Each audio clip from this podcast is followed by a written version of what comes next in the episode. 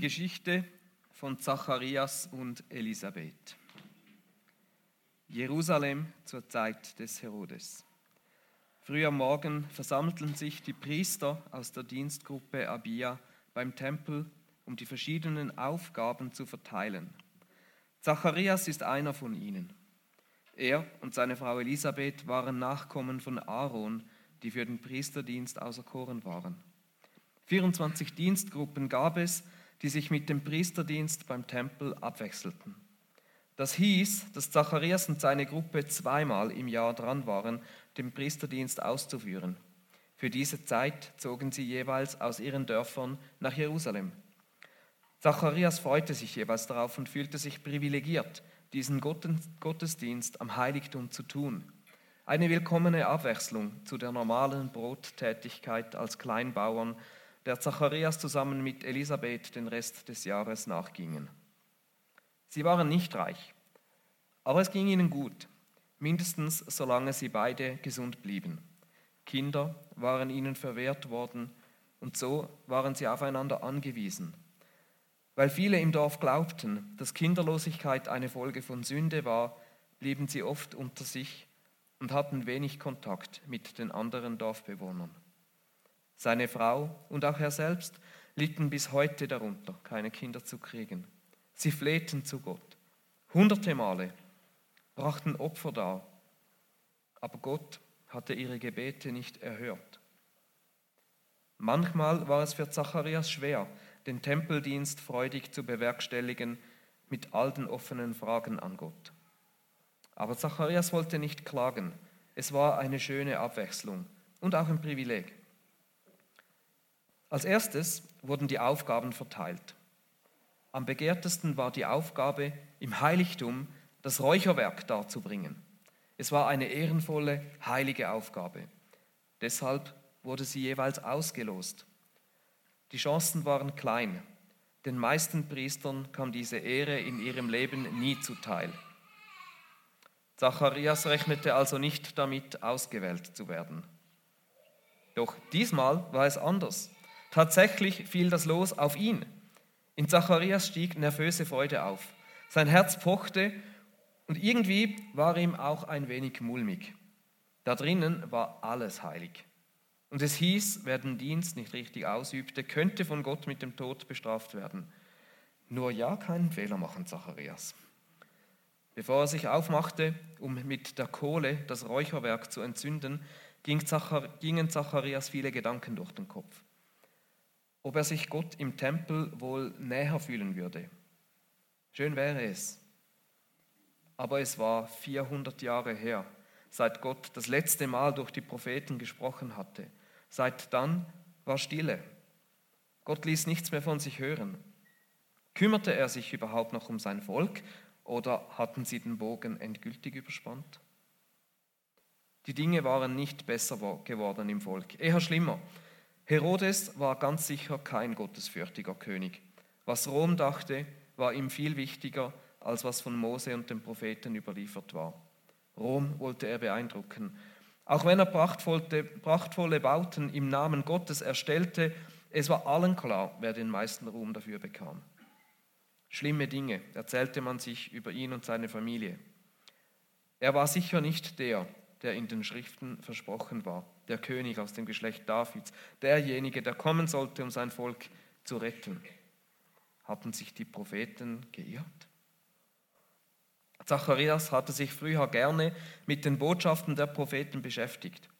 Deutliche Kritik an den Zuständen, die herrschten, aber auch tröstliche Botschaften, hoffnungsvoll.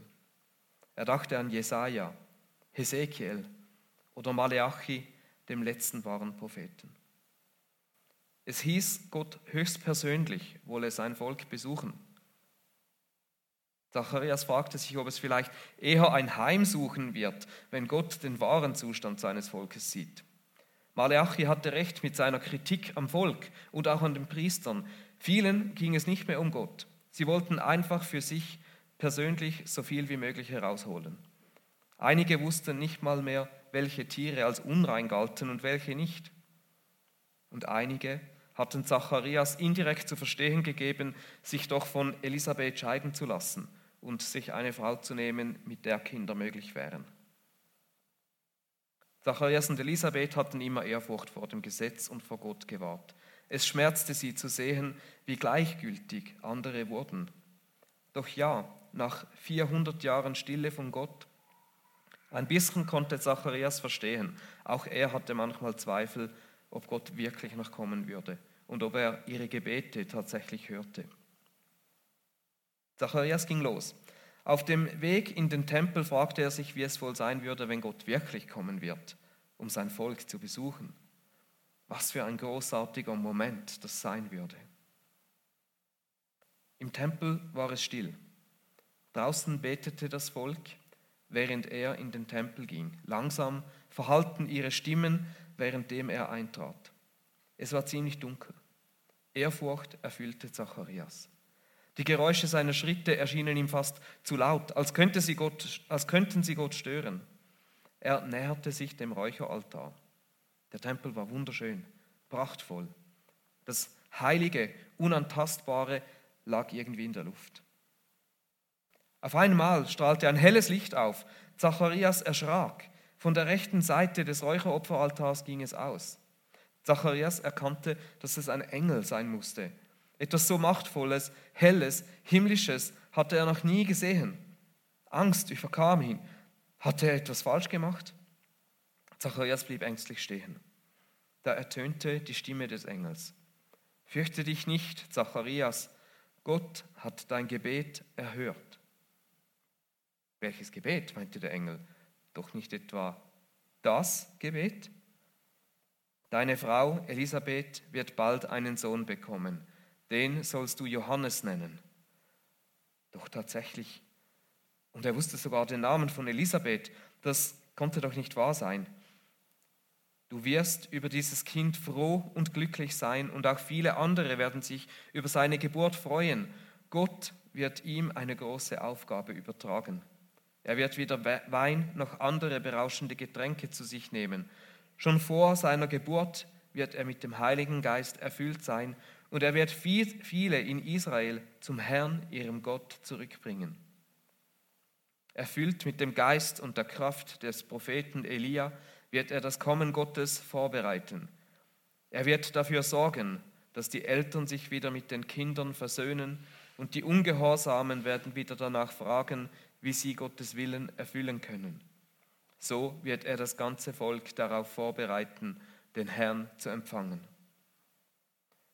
So beeindruckend die Szene war, bei Zacharias drehte sich das Gedankenkarussell in rasender Geschwindigkeit. Er und Elisabeth, ein Sohn, ein besonderer, einer, der die Ankunft Gottes vorbereiten sollte. Dafür war es doch zu spät. Sie waren alt. Das konnte gar nicht mehr funktionieren. Das wäre ja wie bei Abraham und Sarah. Verwirrt stammelte er. Ich bin doch alt und auch meine Frau ist schon alt. Wie soll ich das glauben? Ich bin Gabriel und stehe unmittelbar vor Gott als sein Diener, entgegnete der Engel. Er gab mir den Auftrag, dir diese gute Nachricht zu überbringen. Was ich gesagt habe, wird sich erfüllen, wenn die Zeit dafür gekommen ist. Aber weil du meinen Worten keinen Glauben geschenkt hast, wirst du so lange stumm sein und nicht mehr sprechen können, bis es eintrifft. Zacharias brachte die Worte nicht mehr heraus. Sie gingen nicht mehr über seine Lippen, seine Zunge wollte keine Laute mehr formen. Was hast du getan? dachte er. Begegnet dir im Heiligtum ein Engel und du, alter Esel, machst das Maul auf.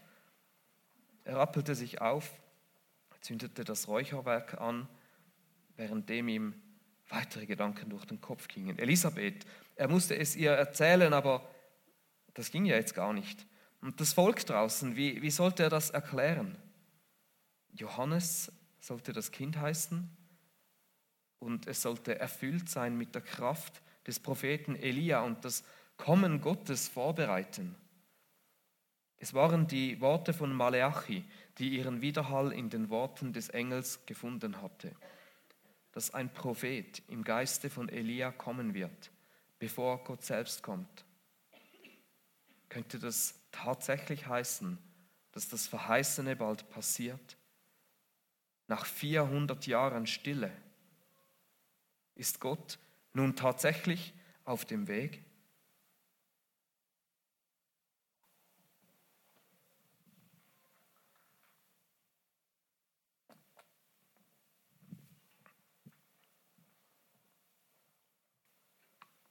Das ist so der Anfang vom Lukas-Evangelium, die erste Begebenheit, die er uns berichtet. Der Lukas startet in seinem Evangelium, bevor er von der Geburt von Jesus berichtet, mit so ein paar einleitenden Geschichten. Oder man würde sagen, so in einem Film wären es so ein paar einleitende Szenen, die so das Gesamtbild so ein bisschen setzen.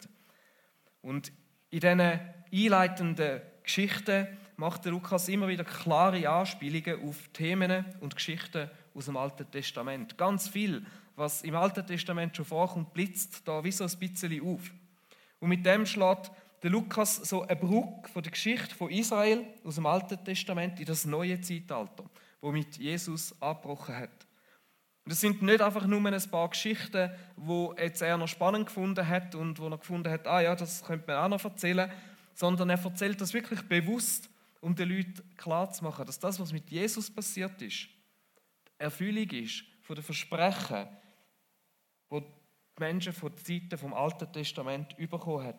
Und dass Jesus tatsächlich der verheißene und ersehnte Retter fürs Volk Gottes ist.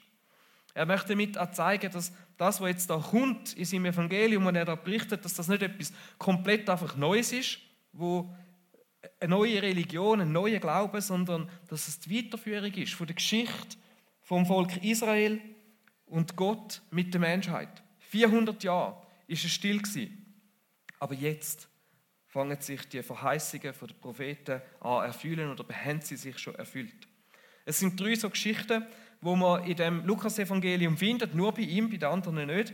Und alle sind so gespickt mit diesen Anspielungen aufs Alte Testament. Wenn die Geschichte von Zacharias und der Elisabeth, wo wir heute ein bisschen genauer anschauen, dann nächsten Sonntag die Geschichte von der Maria und dann auch noch Geschichte von Simeon und der Hannah. Und jede von diesen drei Geschichten hat nebst diesen Anspielungen auch so ein Lied drin, einen Lobpreis vom, vom Hauptprotagonist, wo wieso das Geschehene so ein bisschen einordnen. Wir steigen heute in die Geschichte von Zacharias und der Elisabeth und ich möchte zuerst so ein paar ganz persönliche Punkte ein bisschen herausschälen. Wir lesen von Zacharias und Elisabeth, dass es heißt, beide lebten nach Gottes Willen und hielten sich in allem genau an seine Gebote und Ordnungen. Zacharias und Elisabeth haben zu denen gehört, wo nach dem Willen gelebt haben, nach dem Willen von Gott gelebt haben und vor ihm gerecht so quasi sind. Und wir überlesen diesen Satz oft so schnell und sagen, ja logisch, sind ähm, Gottes Leute gewesen. Aber was man eigentlich wirklich vergessen ist, hey, sie haben an Gott festgehalten, obwohl Israel schon seit 400 Jahren Gott nicht mehr gehört hat. Kein richtiger Prophet mehr da war, ist, wo Gottes Reden gehört hat. 400 Jahre. Das heißt, ihre Eltern, zur Zeit von ihren Eltern hat es keinen Prophet gegeben. Zur Zeit von ihren Großeltern hat es keinen Prophet gegeben. Haben sie nichts Neues von Gott gehört. Sogar zur Zeit von ihren Urgroßeltern haben sie nichts direkt von Gott gehört, vielleicht sogar noch weiter zurück. Und trotzdem haben sie an Gott festgehalten und sich nicht all denen angeschlossen, wo Gott bereits den Rücken gekehrt haben. Und ich habe es spannend gefunden und gedacht, hey, wie schnell ist es in der heutigen Zeit doch manchmal, dass wir anfangen, den Glauben in Frage zu stellen, wenn wir mal für ein kurzes Zeitchen nichts von Gott hören. Wenn wir seine Stimme mal ein Weile lang nicht hören. Wie schnell fangen wir uns an einreden, dass der Glaube dann vielleicht doch bei uns halt nicht funktioniert. Dass das vielleicht etwas ist für andere, aber bei uns nicht. Und das Gefühl haben, Gott hat uns vergessen. Und die Geschichte von Zacharias und der Elisabeth, die macht uns Mut. Auch in Zeiten von, vielleicht auch manchmal ist es das Gefühl zu schweigen von Gott. Treu zu ihm zu haben, an ihm festzuheben und nicht gerade aufzugeben. Das Vertrauen, dass nur weil man vielleicht Gott im Moment nicht hört, dass das nicht heißt, dass er weg ist. Und dass er wieder wird kommen. Und dass es Zeiten gibt, wo es so ist anscheinend, dass es wirklich Funkstille herrscht, wo wir das Gefühl haben, wir hören ihn nicht und dass das mir mit dazugehört. Damals sind es 400 Jahre. Und ich denke manchmal, bei uns sind die Zeiten, mal sind es vielleicht vier Monate, vielleicht sind es mal vier Jahre. Aber auch das ist immer noch kein Vergleich zu diesen 400 Jahren. Und ich weiß, es ist manchmal schwierig, gerade in Situationen, wenn man selber drin ist. Und ich glaube, wir haben Leute da, die vielleicht gerade in so einer Zeit drin sind, wo sie das Gefühl haben, hey, ich höre Gott nicht. Es ist still zwischen uns. Ich möchte Mut machen, mit dieser Geschichte weiterhin zu glauben und zu festheben daran, dass Gott jederzeit wieder neu in dein Leben hineintreten kann. Jederzeit wieder neu zu dir reden kann und dir begegnen. Er vergisst dich nicht. Auch ich hatte so Zeiten in meinem Leben, wo es wie still war. Wo ich Gott nicht erlebt habe, wo ich auf Knie bin, wo ich geschrauen habe, wo ich nicht gewusst habe und wo es so gewirkt hat, als wäre da eine Distanz, die nicht überbrückbar ist. Und die gibt es. Und ich musste irgendwo durchheben, es ist mehrere Jahre gegangen, aber Gott ist mir wieder neu begegnet. Vielleicht nicht ganz so, wie ich es erwartet habe, aber trotzdem erfahrbar, so, dass ich es annehmen konnte, so, dass ich gewusst habe, ja, der Gott, er hat mich nicht vergessen. Im Fall von Zacharias ist das so gewesen, dass ihm ein Engel erschienen ist. Und ich glaube, das würden wir uns auch recht wünschen, oder? Wenn wir so könnten sagen, okay, wie soll mir Gott denn begegnen? So Engel wäre ziemlich so top of the list. Ähm, mega krasse Gottesbegegnung. Aber sie ist eigentlich passiert, während er seinen Dienst am Tempel gemacht hat. Und es ist speziell gewesen, dass er in den Tempel hat können, aber dass er Dienst am Tempel hatte, dass er dort war, das ist, das, seine Aufgabe. Das ist das, was er Jahr ein, Jahr aus gemacht hat. Ein Jahr ums andere, immer wieder, trotz dieser Stille. Und genau in dem Gewöhnlichen, wo er drin war, hat Gott schlussendlich das Außergewöhnliche gemacht, die Begegnung mit ihm geschenkt. Und ich glaube, es ist auch oft heute so dass wir uns so eine außergewöhnliche, spektakuläre Begegnung mit Gott wünschen. Und ich glaube, die Chance ist groß, dass dir Gott schlussendlich mitten im Gewöhnlichen begegnet. Bei mir war es wieder einmal in einem Gottesdienst. So wie jeden Sonntag. Wie ich jeden Sonntag war, bin plötzlich ein Gottesdienst, ist es anders gewesen. Und ich habe irgendwie die Begegnung mit Gott gehabt. Und heute haben wir es so viel besser. Damals war der Tempel der Ort, wo die, der Ort von der, Gottes, von der Gegenwart Gottes war. Und er ist vor allem der Priester zugänglich. Und heute wissen wir, dass dank Jesus, wo wir die Geburt jetzt an Weihnachten feiern, wir Gott überall begegnen können. Jederzeit, an jedem Ort, wer auch immer du bist und wie auch immer du vor ihm stehst. Und ich möchte dich ermutigen, gerade in diesen Zeiten, wo Stille herrscht, nicht aufzugeben und damit zu rechnen, dass Gott dir wieder möchte begegnen Vielleicht jetzt gerade in dieser Zeit, wo kommt. Und auch gerade wenn du vielleicht den Gott nicht kennst und sagst, also wenn es den wirklich gibt, dann möchte ich ihm mal begegnen. Wir lesen in der Bibel, dass wenn du ihn suchst, dass er dir möchte begegnen Und am einfachsten kannst du ihn einladen mit einem einfachen, ehrlich gesprochenen Gebet. Und wenn du nicht weißt, wie das geht, kannst du das mit jemandem zusammen machen. Vielleicht kennst du jemanden und schon haben wir ein Gebetsteam da, auch heute Morgen, wo du kannst angehen und sagen, hey, ich möchte dem Gott begegnen. Ich möchte ihn kennenlernen. Gott vergisst dich nicht, selbst wenn es mal ruhig ist. Vom Elisabeth, von der Elisabeth und von Zacharias wissen wir auch, dass sie einen Kinderwunsch hatten, der unerfüllt geblieben ist. Das war in der damaligen Zeit eine grosse Not. Heute ist es auch immer noch eine grosse Not, aber damals ist Kinderlosigkeit ganz fest auch mit Scham und mit Schand verbunden gewesen. Es hat also Strafe von Gott gegolten für Sünde im Leben, man sich vielleicht auch nicht bewusst war. Und wahrscheinlich hat der Lukas genau darum das so fest betont, dass der Zacharias und Elisabeth vor Gott gerecht sind. Dass wir sagen, hey, ihre Kinderlosigkeit ist nicht gewesen, weil sie Sünder gewesen wären. Sie müssen ihren Wunsch nach Kind wohl hunderte Mal vor Gott dargebracht haben. Trotzdem ist er unerfüllt geblieben. Zum Zeitpunkt, wo der Engel dem Zacharias erschienen ist im Tempel, sind sie beide schon in einem Alter gewesen, wo man sonst kein Kind mehr überkommt. Auch das ist so eine kurze Parallele zum Geschichte, wo uns an die Geschichte von Abraham und Sarah erinnert. Es ist kein Zufall, dass das so, so kommt. Es ist so ein Echo von vergangenen Zeiten, wo plötzlich wieder aufkommt. Wahrscheinlich haben auch viele heute da so unerfüllte Gebete. Vielleicht hast du so Nöte, wo du dir Gottes Eingreifen wünschst. Herzenswünsche, Fragen, Anliegen, wo du vielleicht auch schon aufgegeben hast, weil nichts passiert ist. Ich möchte dir Gott heute sagen, Gott kennt deine Gebete. Selbst wenn du kurz vor dem Aufgeben bist, Aufgeben bist er kennt sie. Was ich sympathisch finde an dieser Geschichte ist, der Zacharias und Elisabeth, die sind nicht perfekt. Es sind Menschen wie du und ich, wo auch immer so mal wieder hin und her schwanken zwischen Glauben und Zweifel. Ich meine, die Szene im Tempel, eigentlich ist sie fast schon ein bisschen ironisch.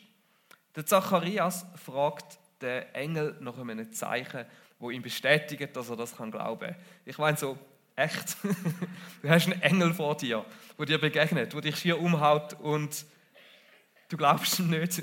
Du brauchst irgendwie noch mal ein Zeichen. Aber irgendwie, anscheinend. Und, vielleicht, und irgendwie ist es doch so typisch manchmal auch für uns. Irgendwo, selbst wenn Gott noch so klar zu uns redet, manchmal sind wir einfach ungläubig. Manchmal braucht es einfach ein bisschen, bis wir es irgendwie schnallen.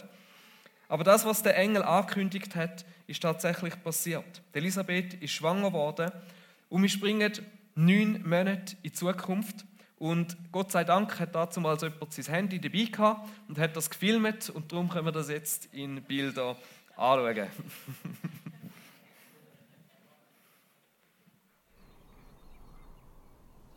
Für Elisabeth kam die Stunde der Geburt und sie brachte einen Sohn zur Welt. Als Nachbarn und Verwandte hörten, dass Gott so barmherzig mit ihr gewesen war, freuten sie sich mit ihr. Am achten Tag nach der Geburt kamen sie zur Beschneidung des Kindes zusammen. Sie wollten es Zacharias nennen, so wie sein Vater. Doch Elisabeth widersprach. Nein, er soll Johannes heißen. Aber keiner in deiner Verwandtschaft trägt diesen Namen, wandten die anderen ein. Sie fragten den Vater durch Handzeichen, wie soll dein Sohn heißen? Zacharias ließ sich eine Tafel geben und schrieb darauf, sein Name ist Johannes. Darüber wunderten sich alle.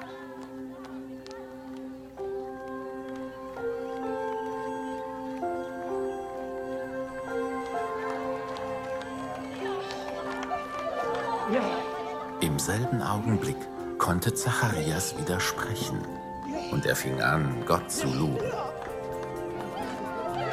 Ehrfürchtiges Staunen ergriff alle, die in dieser Gegend wohnten und im ganzen Bergland von Judäa sprachen die Leute über das, was geschehen war. Nachdenklich fragten sie sich, was wird aus diesem Kind noch werden? Denn es war offensichtlich, dass Gott etwas Besonderes mit ihm vorhatte.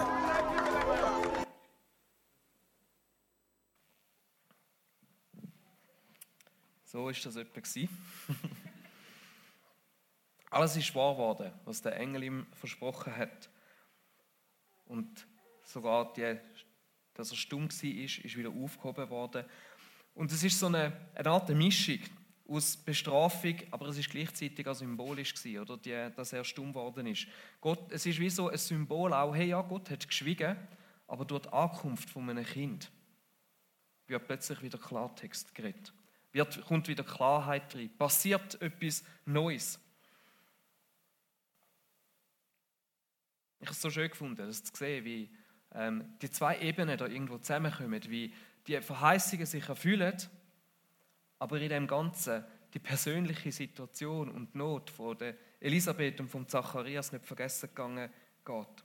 Und stellt so ein für mich die Frage in Raum, auch an uns, wie schnell geben wir auf mit Betten? Wie schnell hast du keinen Mut mehr? Wie schnell sagst du, hey Gott, in dem Fall das wird das Gebetsanliegen nicht erhört. Wo hast du Anliegen in deinem Leben, wo du denkst, hey, ich glaube, das kommt nicht und hast aufgehört zu beten? Oder wo gibt es Situationen vielleicht in deinem Leben, wo du schon dran bist, schon lang und nicht recht weißt oder wo du sein übernatürliche Eingreifen wirklich brauchst? Und ich möchte dir Mut machen. Wieder, die Geschichte von, von Zacharias und der Elisabeth ermutigt uns, dass nur weil Gott das Gebet noch nicht erhört hat, heißt das nicht, dass er das Gebet nie wird erhören. Er hat dich und deine Anliegen nicht vergessen. Was auch immer das ist, kannst du es weiterhin vor Gott bringen und glauben, dass es ihm möglich ist. Lukas 1,13, die Aussage vom Engel, fürchte dich nicht, Zacharias, Gott hat dein Gebet erhört. Deine Frau Elisabeth wird bald einen Sohn bekommen, den sollst du Johannes nennen. Und der Name Zacharias, der bedeutet, Jahwe hat sich erinnert. Also kann man sagen, Zacharias, Gott hat dein Gebet erhört, heißt eigentlich, Jahwe hat sich erinnert, Gott hat dein Gebet erhört. Und das ist ähm, in dieser Geschichte auch nochmal so, es hat die doppelte Bedeutung, es ist doppelt bedeutungsvoll. Gott hat, sowohl das, hat sich sowohl an das Gebet von Zacharias und Elisabeth erinnert, aber gleichzeitig auch an die Verheißungen aus dem Alten Testament, die Verheißungen für das Volk Israel, die Verheißung, dass ein Retter wird kommen. Und ich finde, das zeigt der Lukas so cool auf mit dieser Geschichte. Gott vergisst dich nicht. Mitten in seinem großen Plan für die Welt, in dem Plan, wo wir dürfen wissen, er hat alles im Griff, interessiert ihn auch die persönliche Not von dir, vielleicht ganz persönlich. Deine Ängste, deine Bedürfnisse, sie gehen nicht an ihm vorbei und er pusht nicht einfach nur seinen Plan durch, sondern innerhalb von seinem Plan kümmert er sich auch um die persönlichen Anliegen von dir und mir. Der Lukas hat das mega geschickt, so da ähm, erzählt, dass die beiden Ebenen zusammenkommen. Ich möchte jetzt so ein bisschen den Blick noch ein bisschen auf die größere Ebene richten von dieser Geschichte. Im Alten Testament hat es die Prophetie gegeben, dass bevor Gott selber sein Volk wird besuchen, ein Prophet wie der Elias, Elia kommen wird, wo Gott den Weg bereitet. Im Maleachi 3, 23 bis 24, das ist das letzte Buch vom Alten Testament, das letzte Kapitel, die letzten Verse, heißt es, sehe, ich sende euch Siehe, ich sende euch den Propheten Elia, bevor der Tag des Herrn kommt, der große und furchtbare. Und er wird das Herz der Väter zu den Söhnen und das Herz der Söhne zu ihren Vätern umkehren lassen, damit ich nicht komme und das Land mit dem Bann schlage. Und dann ist 400 Jahre nichts passiert, bis, der, bis ähm, Zacharias der Engel erschienen ist, ohne Ankündigung, aber mit genau der Botschaft, dass die Zeit, das, was dort angekündigt worden ist, ist, jetzt sich erfüllen wird. Lies nochmal das, vom, ähm, was der Engel sagt im Vers 17. Erfüllt mit dem Geist und der Kraft des Propheten Elia wird er das Kommen Gottes vorbereiten. Er wird dafür sorgen, dass sich die Eltern wieder mit den Kindern versöhnen und die Ungehorsamen werden wieder danach fragen, wie sie Gottes Willen erfüllen können. So wird er das ganze Volk darauf vorbereiten, den Herrn zu empfangen. Das ist so der Brückenschlag, wo wo da gemacht wird vom Alten Testament ins Neue Testament. Dass das, was dort angekündigt ist, jetzt auch passiert. Und vielleicht ein kleines Detail. Für die Israeliten hat es die Erwartung von einem Messias gegeben. Und gleichzeitig haben sie aber auch gewusst, und sie haben das nicht zusammen kombiniert, wie wir das heute machen, dass angekündigt ist, dass Gott sein Volk wird besuchen. Dass er wird kommen an den Ort, wo der Tempel steht. Und dass er zu seinem Volk kommt und dass mit Jesus Messias, der Messias kommt, wo gleichzeitig Gott ist, wo gleichzeitig Gott ist, wo die Welt besucht, die Vorstellung haben sie nicht gehabt. Das ist etwas, wo sie erst im Verlauf der Zeit erkannt haben. Aber mit dieser Ankündigung an Zacharias, dass der Johannes, der Prophet im Geist von Elias sein wird, wo das Volk auf die Begegnung mit seinem Gott vorbereitet, ist wie nochmal ein neuer Zeitabschnitt gestartet worden der Zeitabschnitt von einer erneuten Erwartung, dass der Messias jetzt kommt. Weil für den Zacharias ist ab dem Moment klar gewesen, Gott ist endlich auf dem Weg. Die 400 Jahre sind zu Ende. Die Zeit, wo Gott, wo, wo Funkstille war, ist, ist vorbei. Die Verheißungen, jetzt werden es endlich erfüllt. Gott hebt, was er verspricht. Jetzt geht es los. Es ist eine Zeit von freudiger Erwartung für ihn und Elisabeth. Zum einen auf das Kind, wo sie erwartet haben, auf ihrer ganz persönlichen Ebene und zum zweiten auf die weitere Erfüllung von dem, was Gott noch verheißen hat. So eine Erwartungszeit oder vielleicht auch, kann man sagen, eine Ankunftszeit. Und wir starten heute in die Adventszeit. Und Adventszeit bedeutet nichts anderes als Ankunftszeit. Zeit, in der wir die, die Ankunft vom Retter von Gott in menschlicher Gestalt erwartet. Und anders als es damals war, wissen wir, dass Gott tatsächlich gekommen ist. Dass es tatsächlich nachher passiert ist. Es hat sich erfüllt, was vorausgesagt worden ist. Und wir dürfen uns jetzt auf Weihnachten freuen, um das auch zu feiern. Dass Gott höchstpersönlich Mensch geworden ist, uns besucht hat, dass unser Retter auf die Welt gekommen ist, sowohl für dich, für mich, als auch für die Menschen der damaligen Zeit. Gott hat sich den Menschen nicht einfach nur gezeigt, sondern er ist gekommen, mit ihm ist eine neue Zeit abgebrochen. Eine Zeit, wo Gott für alle Menschen da ist. Wo es den Tempel nicht mehr braucht, weil Gott dir und mir heute ganz persönlich begegnen möchte. Darum ist die Adventszeit, ich weiß nicht, ich habe sie mir bis jetzt meistens so aus, als eine rückblickende Zeit ähm, für mich erlebt, wo ich zurückgeschaut habe und mich daran erinnert habe, dass Jesus gekommen ist. Aber es soll nicht nur eine Zeit sein von der Rückbesinnung, sondern auch eine Erwartungszeit auf das, was vielleicht in unserem Leben noch kommt. Das, was wir als Christen generell noch zu erwarten haben von Gott. Ein Bewusstsein, dass auch wir eigentlich heute in dieser Situation sind, dass wir das Kommen Gottes nochmal erwartet auf dieser Welt. Dass ein Tag wird kommen, wo Jesus wiederkommt wo Gott höchstpersönlich die Welt nochmal besucht und sie wird wiederherstellen. Alles wird in Ordnung bringen, wo nicht gut ist. Aber ganz ähnlich wie beim Zacharias und der Elisabeth ist es auch für uns nicht einfach nur eine zukünftige Hoffnung auf das, was irgendwann kommt, sondern eine viel persönlichere, eine diesseitigere Erwartung. Nämlich, dass mit Jesus die neue Realität angefangen hat. Dass sein Reich sich Bahn gebrochen hat und es jetzt schon da ist. Durch den Heiligen Geist. Und dass du ihm heute kannst begegnen Und dass er dir heute möchte begegnen und dass er deine Anliegen nicht vergisst, dass er dich sieht. Dass die Gebete, wo du sprichst, dass sie gehört werden. Und dass sie nicht irgendwo angehen und irgendwo versickern. Und dass, dass auch wenn aktuell vielleicht in deinem Leben Stille ist mit Gott, dass das nicht das Ende ist dass das nicht für immer ist.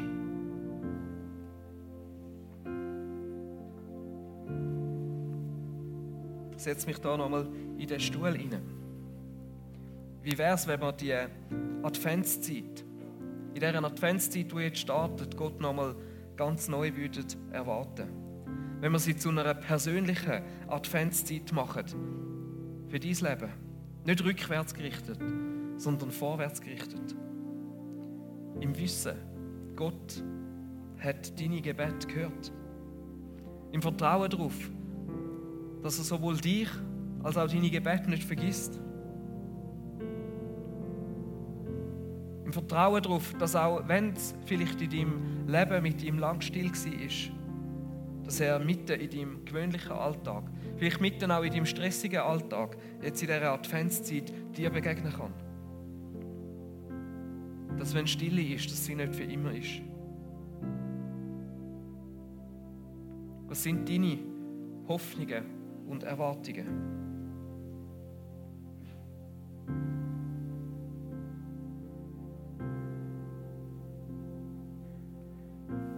Vielleicht können wir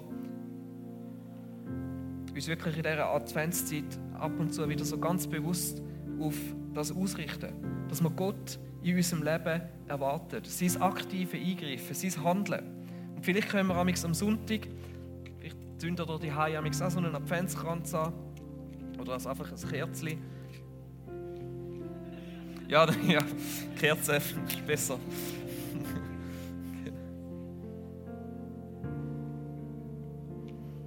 Uns daran erinnern und uns das nochmal bewusst machen. Und all die Erwartungen, auch vielleicht die Sachen, die Stille haben, wo wir nicht wissen, die noch unerfüllt sind, nochmal vor Gott zu bringen. Vielleicht als Familie. Und jeder sagt, was er sich, was er erwartet, wo er Erwartungen an Gott hat. Oder wo er noch drauf wartet. Vielleicht als Paar, vielleicht allein, vielleicht auch in der Small Group. So fünf Minuten sich nehmen.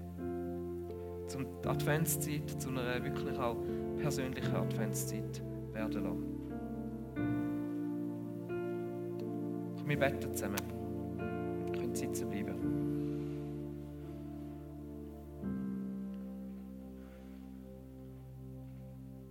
Jesus, es ist so schön zu wissen, dass du sowohl einen Plan mit dieser Welt hast, aber gleichzeitig dich auch für uns interessierst. Und ja, dass es, auch wenn es manchmal schwierig ist und auch wenn es Zeiten gibt in unserem Leben, wo wir dich irgendwo nicht hören, nicht sehen, dass du da bist. Und ich bete für all die Leute, die gerade in so einer Situation sind, dass du ihnen vielleicht nochmal neu begegnen kannst dass die Adventszeit darf nochmal eine Zeit sein, wo wir uns danach ausrichten und auf dich warten. Wissen, dass du uns nicht, nicht vergisst. Und dass, wenn wir dich nicht hören, dass das nicht heißt, dass du nicht kommst, dass du nicht da bist. Wissen, dass die Zeit heute auch anders ist, als es damals war und wir viel einen direkteren Zugang zu dir haben, wir uns auch von uns aus dürfen dir nähern. Danke dir, Jesus, für das Beispiel von Zacharias und Elisabeth, wo treu an dir festgehalten haben, trotz schwierigen Umständen. Ich bete, Jesus, dass an mir so einen starken Glauben dürfen haben, der durchhebt, wo auch in den schwierigen Zeiten an dir festhebt und nicht aufgibt und wo wir uns darauf einrichten können und immer wieder daran glauben, dass in unserem Gewöhnlichen, im Alltäglichen du uns kannst begegnen Amen. Wir gehen jetzt nochmal in eine Worship-Zeit rein. Und in dieser Zeit ist auch das Gebetsteam für euch da. Ähm, wenn du etwas auf dem Herz hast, ein Gebetsanliegen, das ähm, nicht erfüllt ist, das schwierig ist, du darfst gerne mit ihnen zusammen für das beten. Sie machen das mega gern. Oder auch wenn du in einer Zeit bist, wo du Gott nicht hörst und ihn nochmal neu möchtest erwarten, dich nochmal neu aufmachen zu meinen Erwarten, dann nutzt die Gelegenheit, um ins Gebet zu gehen. Wir gehen jetzt nochmal in eine Worship-Zeit mit drei Songs, wo ihr Zeit habt für das. Nutzt die Chance, es ist eine mega coole Gelegenheit. Komm, wir stehen auf für den Worship.